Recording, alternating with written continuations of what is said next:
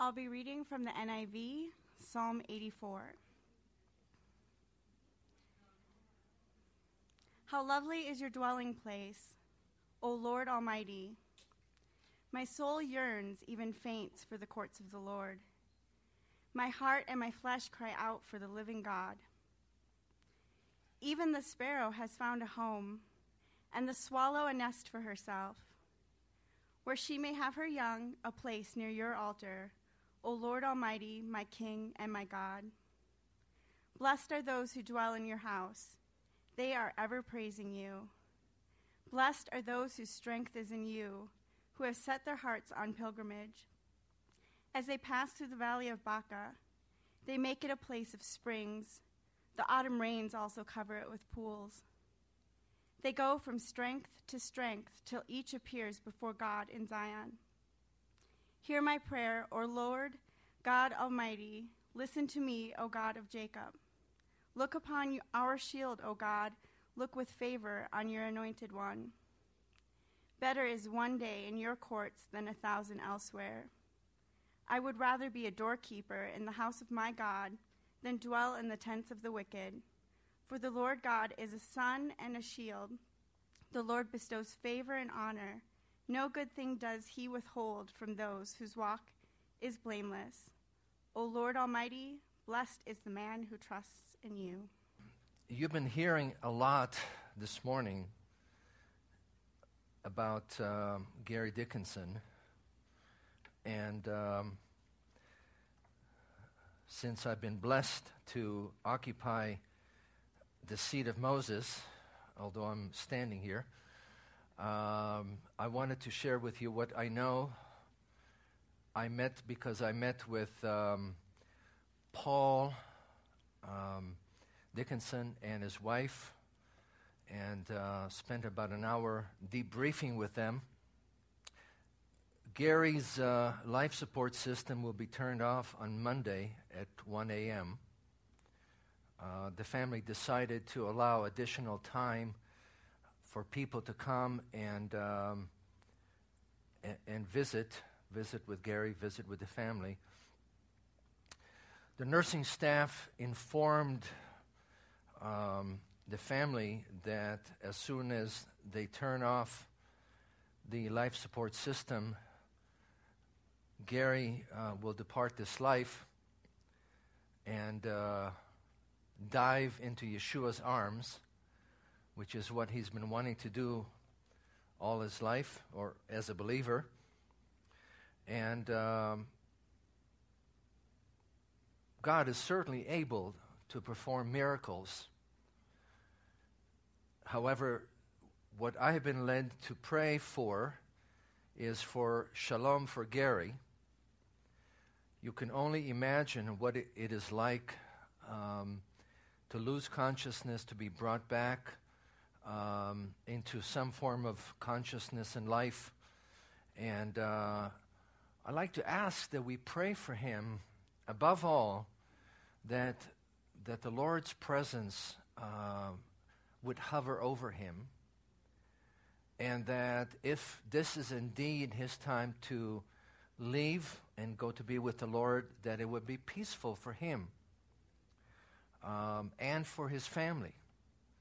One of his sons is particularly uh, not doing well. He's distressed. And so we need to pray for God's redemptive work to be done in the life of the family.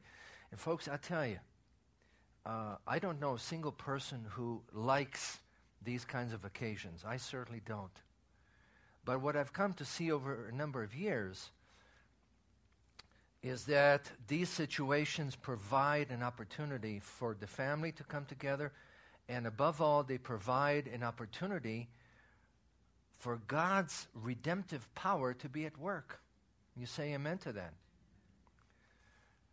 And so we want to pray that the Lord would draw the family closer, not just to each other, but first of all to themselves, as, uh, that the family would become closer.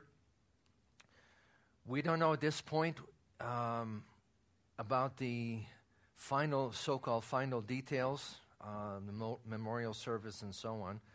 And as they become available, we'll let them, we'll get the information out. Um,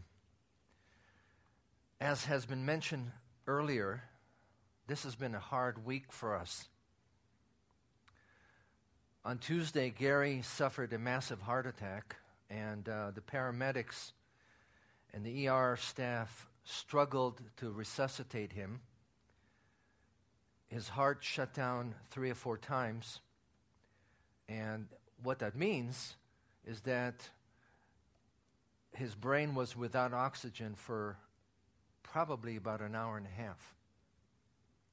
And you know that the brain cannot exist without oxygen for more than three minutes.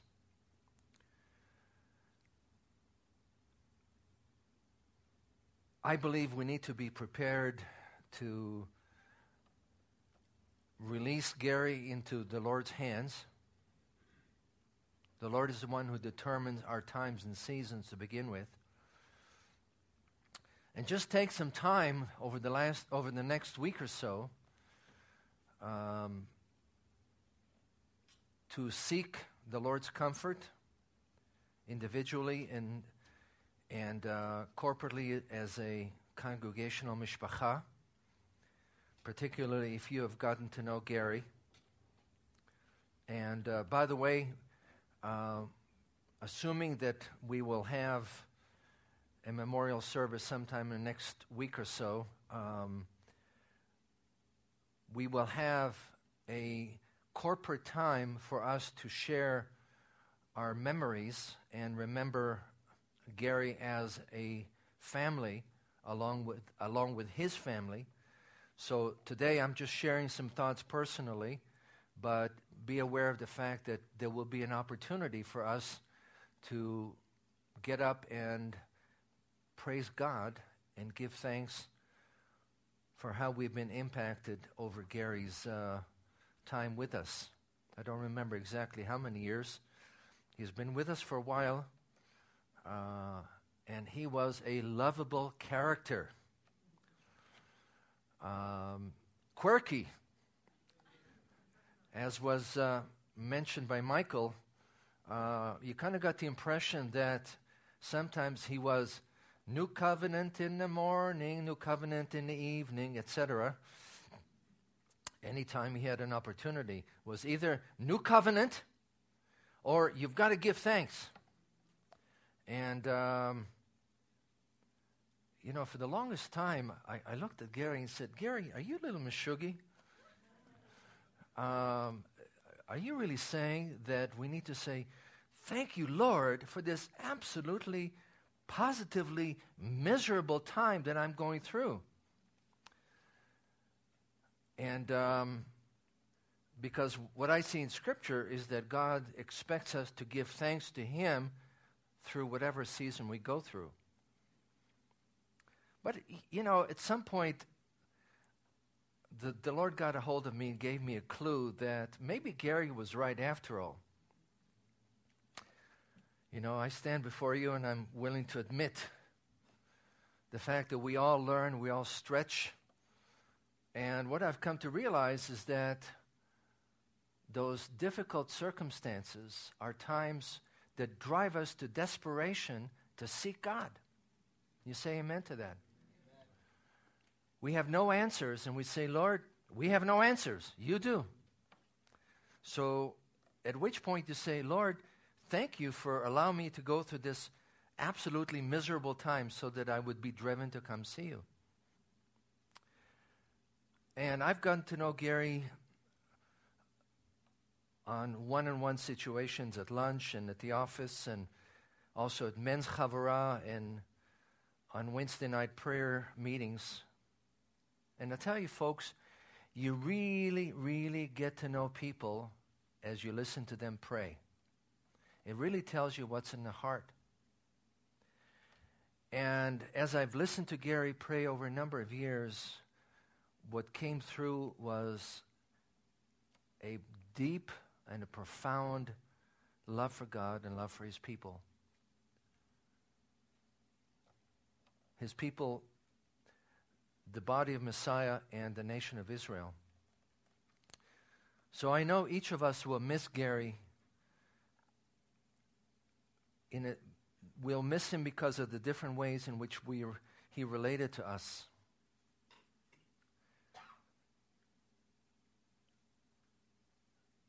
And together,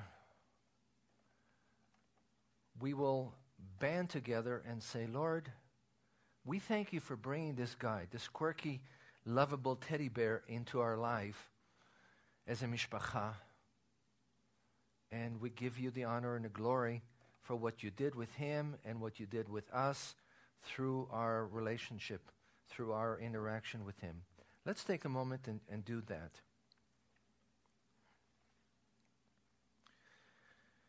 Avinu Malkeinu, your ways are not our ways, your thoughts are not our thoughts.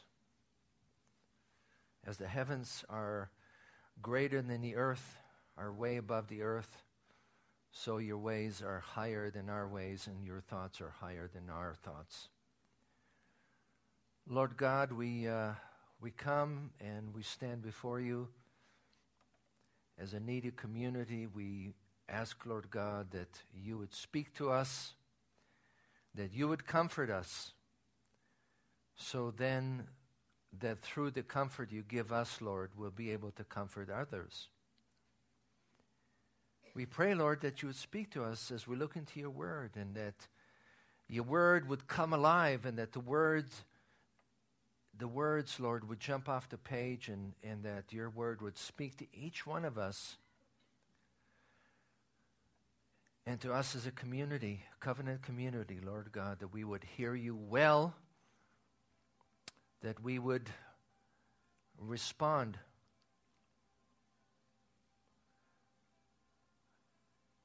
and that we would grow into maturity together in you. We ask this, Lord, in the name of Yeshua. Amen. How do you come to terms with difficult situations? It seems that for all of us, life presents a slew of them. I don't know a single individual here who was born with a, sing- with a silver spoon in his or her mouth, uh, who had gone through life in a bubble, uh, who has had no difficulties. You know, every so often you run into somebody who is immensely blessed, and you look at them and you say, wow, they are really blessed by God. And then you wait and something happens, difficult circumstances come into their life, and you recognize the basic truth, and that is that we are all fellow strugglers. Can you say amen to that? And yet, A, God knows that. B, the Lord walks with us through those struggles and gives us hope and encouragement by drawing our attention and our focus to Him. You know what happens when you get into difficult circumstances? The tendency is to see the mountain, and the mountain of difficulties, and at some point, God gets a hold of your attention, my attention, and says, look, my mountain is bigger than the mountain of difficulties. And furthermore, I have the power to speak to that mountain to make it become flat plain.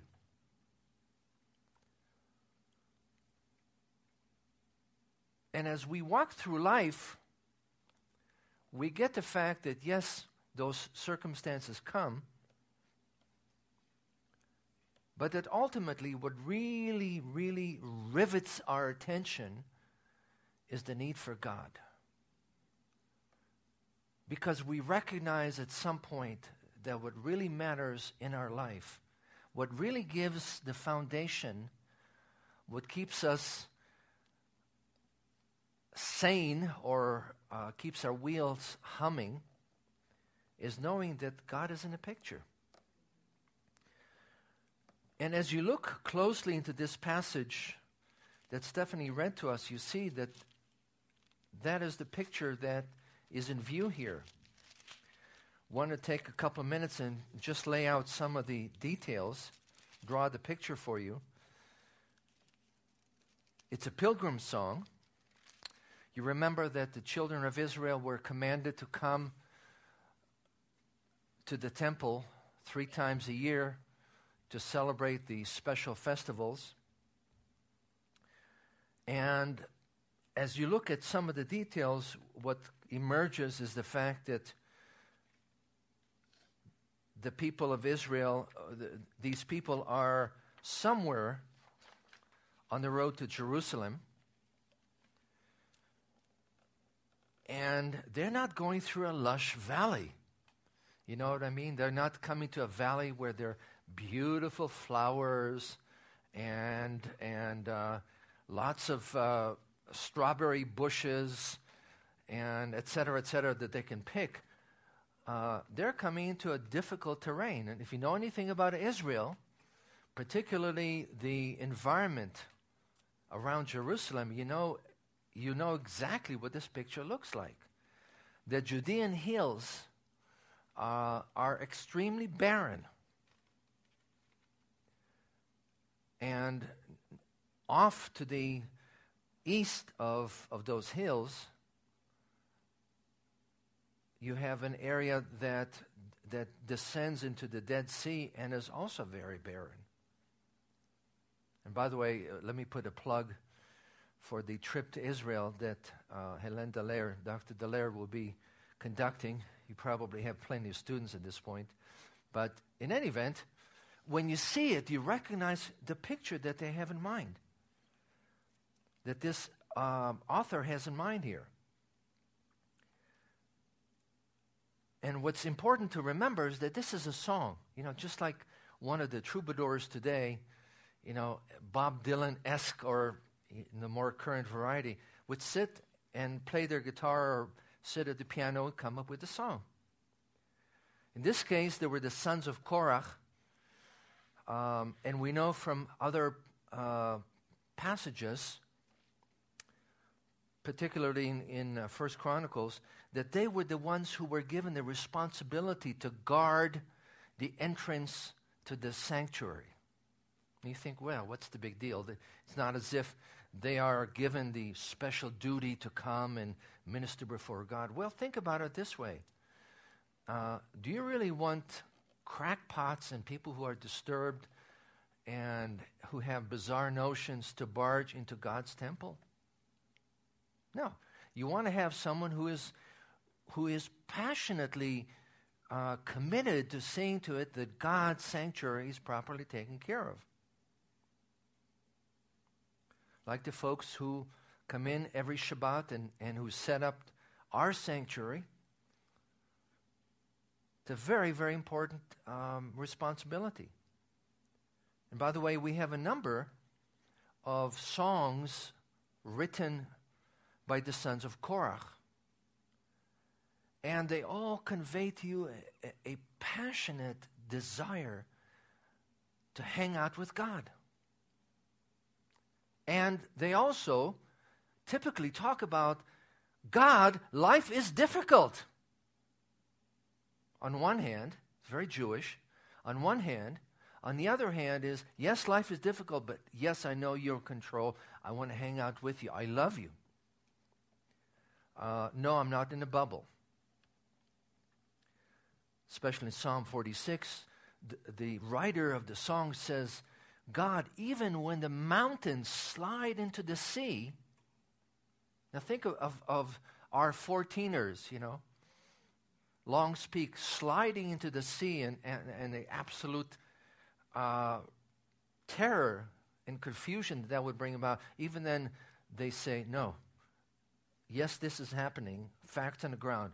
Yes, God is in control. And this is the image you get from, from these writers, from the sons of Korah, whoever exactly they were, a passionate heart for God. Beginning verse one, how lovely is your dwelling place, O Lord Almighty. The Hebrew word there, yedidot, can be translated love song. So it's not just, God, your house is pretty looking and very impressive, but rather your house is beloved. Solomon, for example, was called Yedidiah, the one who is beloved of God. And so you get the impression that the person who is writing this conveys a passionate heart to hang out with God, to be in God's presence. And as you step back a little bit, you, you have to say, well, why do they have this passionate heart for God? And at some point you get the fact, as we all do, that if you have a heart for God, if you love God, it is because at some point in your life you had that aha moment when you recognized how much God loves you. And so the only sensible response is to say, God, you love me. You shouldn't. I'm a bozo. And I'm a sinner, but you love me. And so the natural response is just to open your heart and say, Lord, I love you. I love you. And by the way, the sons of Korach ha- have this ugly, ugly heritage with their forefather Korach, who rebelled in the desert and was zapped by God. So they know about the, about God's chesed, how lovely, how beloved are your dwellings of God, where you hang out. My soul, verse two, my soul yearns, even faints, for the courts of the Lord. Hebrew word there, kala, means uh, I faint with with a, a longing, or I'm incomplete until I'm able to come into your presence. And I cry out with that, with that emotion, Lord, I've got to be with you. And folks, I'll tell you, this week, with all that has been taking place, at some point I, I had to stop and I had to say, Lord, I need to go pray. I need to go see you. Plumb out of answers. Do you know what I'm talking about? When life gets so intense, so overwhelming, and you get bone dry and you say, Lord, I'm hungry for your presence. My soul yearns, even faints for the courts of my God. That's me, says the writer. And then he explains that that's the only sensible thing to do. In fact, even a bird brain knows that you need to hang out with God. Think about it. You know, we, we know that much of the brain of a bird is taken up with the need for vision. You know, that's survival. You have to be able to see and spot um, your food and also your, your predators. The writer says, even a sparrow, you know, a little sparrow with a tiny little brain knows that this is where you go. Not just, you know, to have a, uh, a nest in the uh, under... Uh, under the roof of the temple, but to, to build a nest right near the altar, which is which symbolizes the place where people come to worship, to bring their offerings. Even a bird understands that.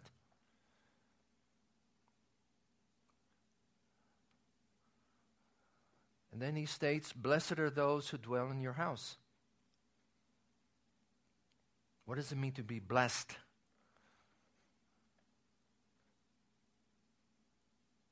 You know, we speak about blessing Baruch Adonai on Shabbat in, through the Torah service.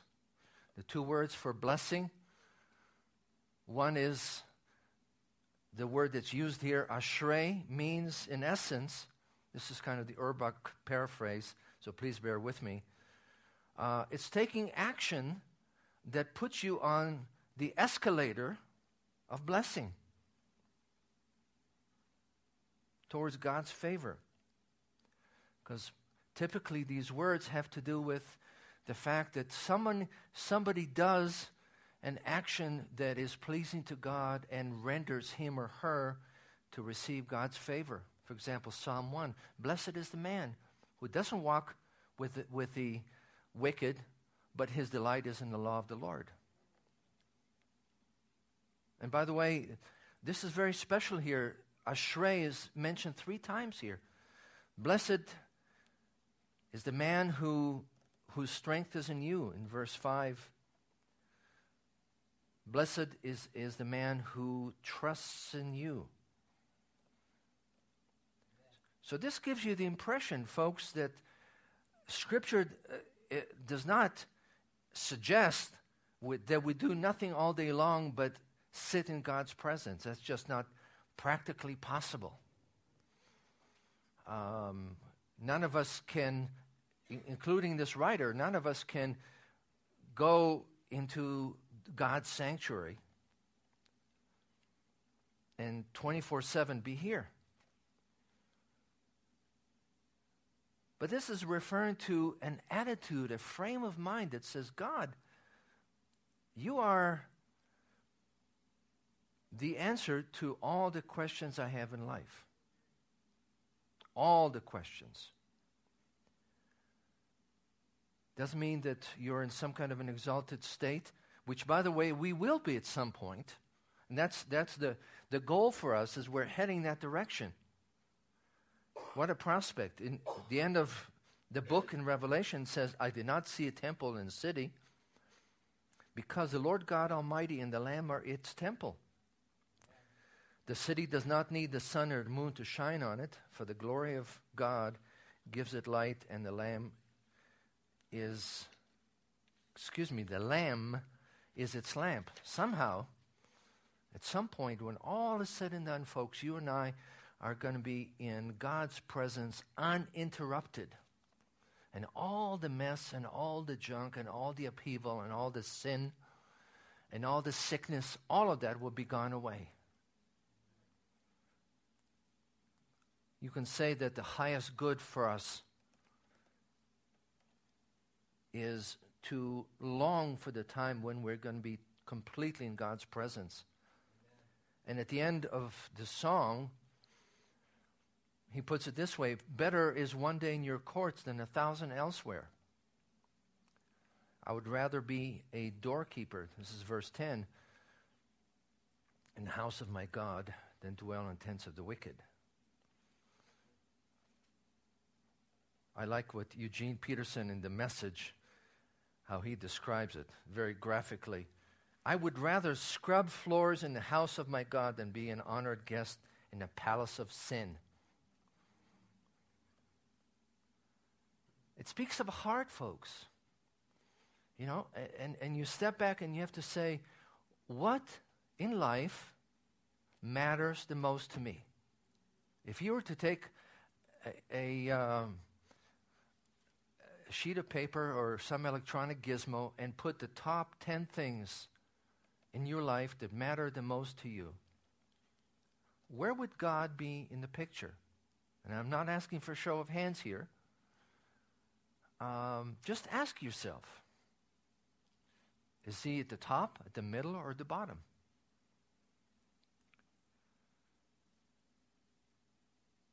At some point, as God works on us, we are like pots of clay. He works on us.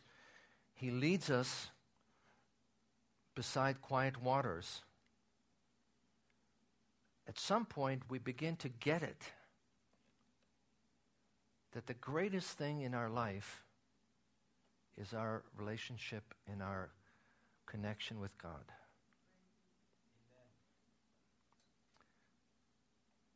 Amen. On one hand.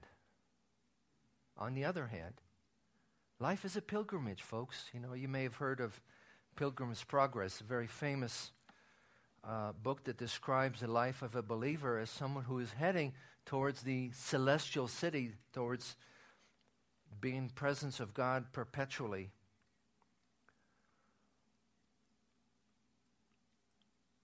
And yet the writer of the song recognizes the fact that life isn't always peaches and cream.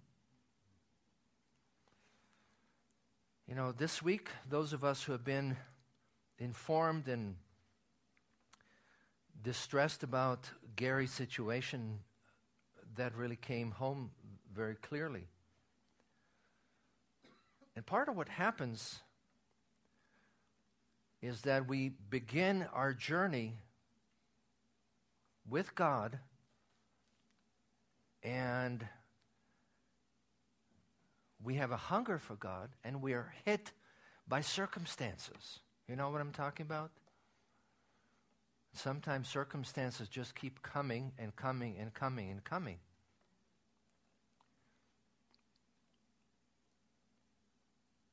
And you come to what the writer here calls the Valley of Baca. And this is typical, uh, typical in the sense of whenever you have something that's not very clear in, in the original languages. Everybody and their mother wants to weigh in and come up with theories and books. So the, the old version was that this is referring to the Valley of Tears. The veil of tears. Well, the problem is that in Hebrew the word doesn't look exactly like the word for tears. So then other folks talked about that this is the valley of balsam trees. I've never seen a balsam tree. Have you seen a balsam tree? Um, because there's one place in Samuel, Second Samuel, that speaks about the balsam trees. Same word. But, you know, when you look at the context, at the picture here, what is clear is that regardless of the actual name of this valley, it is not a fun place to be. I mean, that, that's the bottom line. Uh, one commentator described it as, as a sterile valley of unfruitfulness. Perhaps, but the point is, it's a difficult place, you know. And again, if you know uh, the ge- geography, the topography in in in, uh, in the Jerusalem area, you know exactly what this is referring to. You come through valleys where you don't find a lot of water, and you don't find a lot of vegetation, and furthermore, the sun is beating down on you. And please understand that to get to Jerusalem, to the temple, if you come from northern Israel uh, by the Lebanese border, you're traveling for a good two or three days by foot. You have to have a pretty strong conviction and, and a desire to, to get to Jerusalem. Otherwise, you would say, who needs this? I'm out of here. And say, uh, I got things to do, people to see, back home. I'm heading back to, to my farm. So the facts on the ground are difficult. It's not a place where you, you know where you can come and pick a fruit here, pick a fruit here, and bend down, and there's a wonderful flowing, cool mountain stream. And yet, what the writer says is that they pass through the Valley of Baca. They make it a, a place of sp- springs. What does that mean? Are they involved in some kind of mind over matter? You know, I think uh, cool springs, therefore cool springs appear. It obviously is referring to something that takes place inwardly, spiritually. Somehow they are refreshed by the presence of God. And perhaps somehow physically God sees to it that they have the right kind of provision. And we see lots of examples of that um, in Israel's travel as they went from place to place during the desert. And then the writer also speaks about the the showers, the rain, the autumn rains,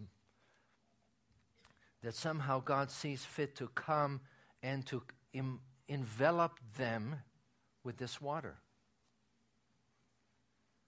And this really jumped out at me. I, I hope it does the same thing for you, that as we walk through the Valley of Baca, for many of us who knew Gary, this was the likelihood of him going to be with Yeshua, the hard reality, folks. And we seek God, and yet somehow in the midst of that, the Lord sets us down and comforts us and encourages us, refreshes us. It's a mystery. It's a mystery. You know, we don't have ten easy steps. Um, there is no C D or D V D that we plug in anywhere that makes it happen. Somehow God gets a hold of us, and, and we are encouraged and refreshed. And that's the picture you have here in verse seven, that the pilgrims go from strength to strength till each appears before God in Zion, till they get done with the pilgrimage. Hebrew word there for strength is a very expressive one. In case you didn't notice, um, I enjoy Hebrew. Not just because it was my native, is my native tongue, but it's very expressive biblically. You know, and strength here can mean valor as someone who fights, um, as a warrior. It refers to might, the ability to overcome, and strength and power. I need that. I don't know about you all. I sure need that strengthening from God to persevere and to press through circumstances. It's a very strong word, chayil, that refers to God rolling up his sleeves and getting to work. Psalm one eighteen, the Lord's right hand is lifted high. The Lord's right hand has done mighty things. Speaks about the fact that God has all the power in the world. Do you agree with that? God has all the power in the world. He has all the strength, all the power that you and I need to do, not what we feel like doing, but what He has laid out for us to do. You know, sometimes we come to God and we say, Lord, I have a strategy, I have an agenda, um, I need this, this, and this from you. Would you please give me the power, the strength, so I can get on with my program? Thank you, God, I'm gone. You know, uh, don't you get the impression that God is a little narrow-minded?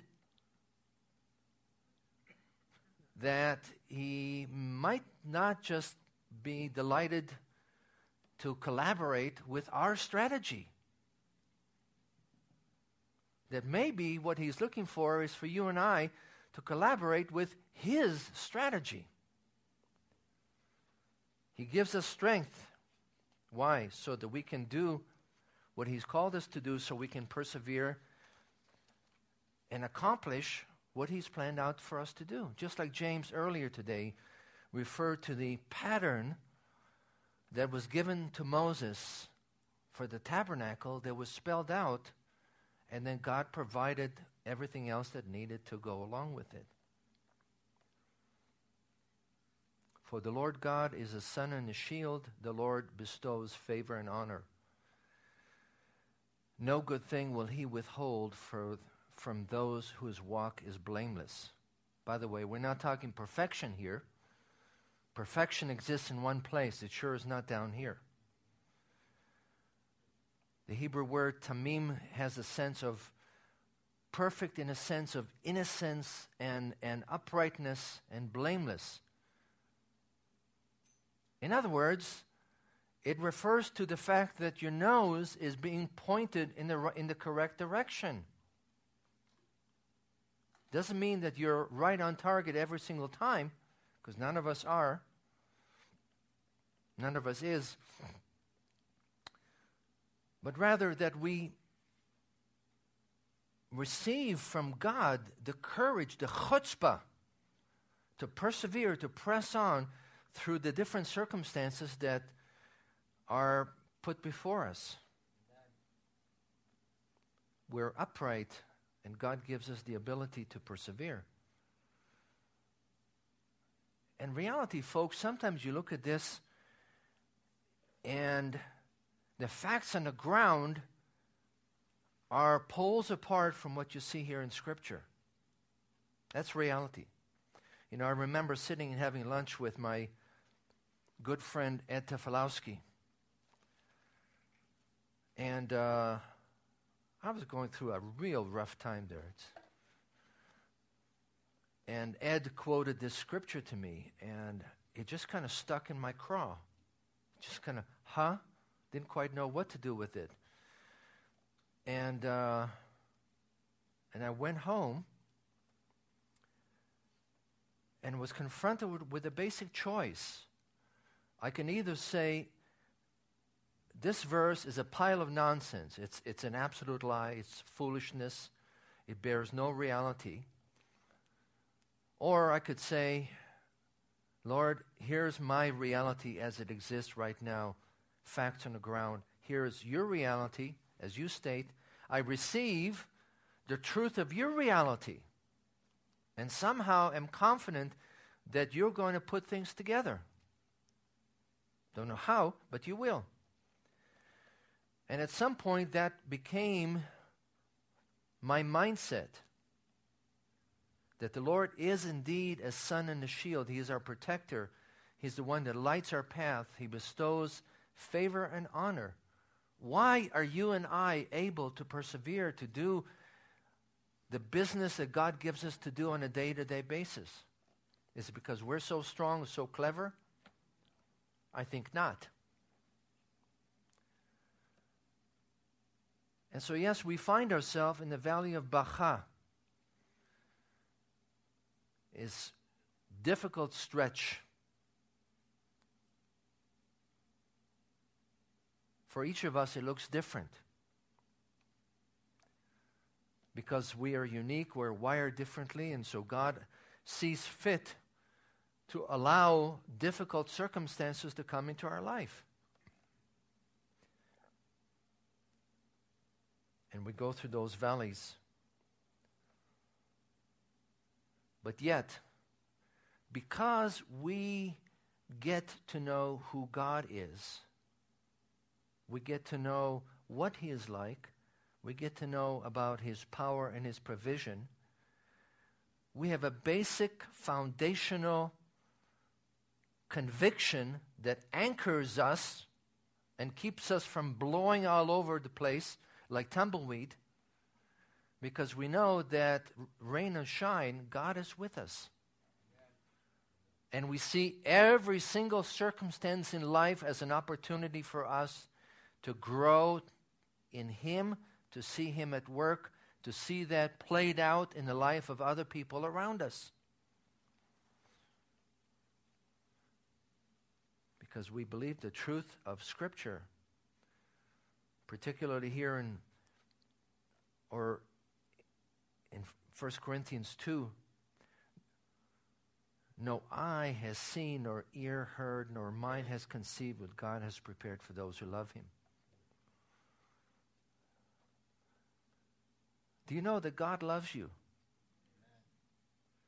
Do you know that God has a plan for you? Do you know that He's in control in the midst of all the bizarre and difficult and complicated situations you go through? Do you know that He has the power that you need to accomplish what He's laid out for you? Do you know that He has the wisdom that you need to navigate through all the minefields?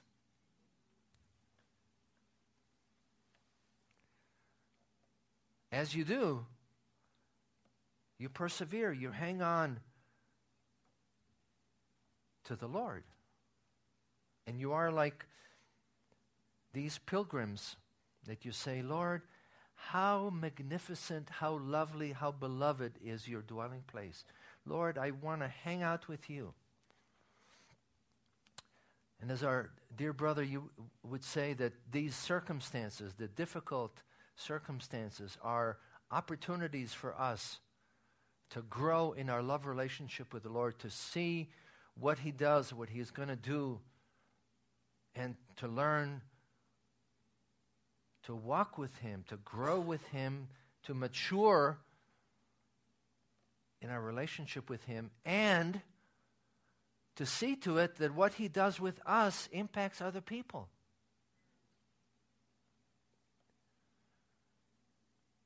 Because that's part of the plan. You know, we're traveling on, on this road, and it's sometimes a difficult road. But the challenge for us simply is, where where is our nose? Where are our no, noses pointed? Where are we looking?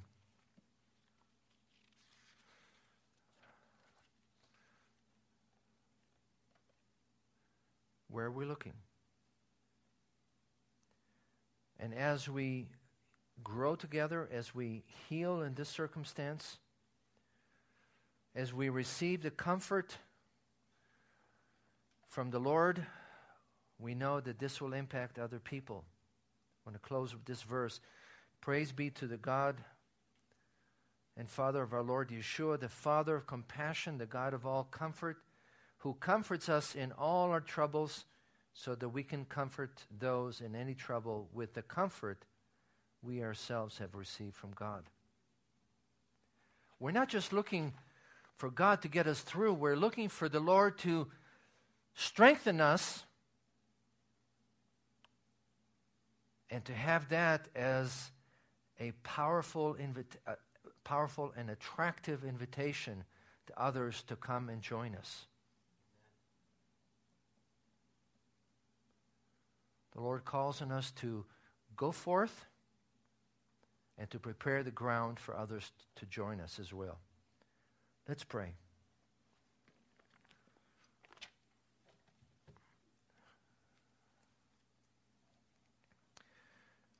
Father God, El Male Rachamim, God of all compassion and all mercy, we thank you, Lord God, that you know each one of us. Our circumstances, Lord, where we struggle, where we, where we do well and where we fail. We thank you, Lord God, that nothing surprises you. We thank you, Lord God, that you have already been where we're going and that you have plans and that you are going before us, Lord. We, we praise you for that mystery.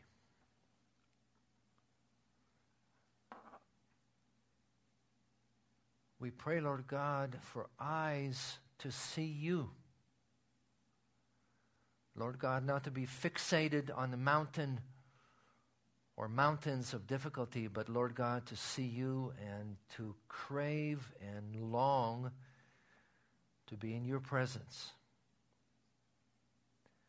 Thank you, Lord, that you know each one of us where we struggle in this area, where we don't know how to set time aside and be quiet in your presence. We pray, Lord God, for special instruction this week. Lord God, that your Ruach would lead us into all truth and teach us, Lord God, how to lie down in green pastures, how to enjoy being in your presence so that we'll be able to say how lovely, how beloved are your dwelling places.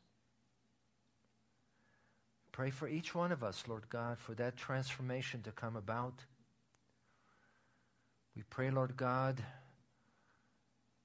for Gary's family. We pray, Lord God, for your comfort for them, especially for Jesse, his youngest son. And we pray, Lord God, that as we walk through this time, we pray that what you do in our heart as a mishpacha, Lord God, would spill over and would touch the lives of other people, so that you will receive the honor and the glory, Lord, in us and through us. We pray, Lord God, that each one of us, Lord, would hear from you today, Lord, and respond. In Yeshua's name, amen.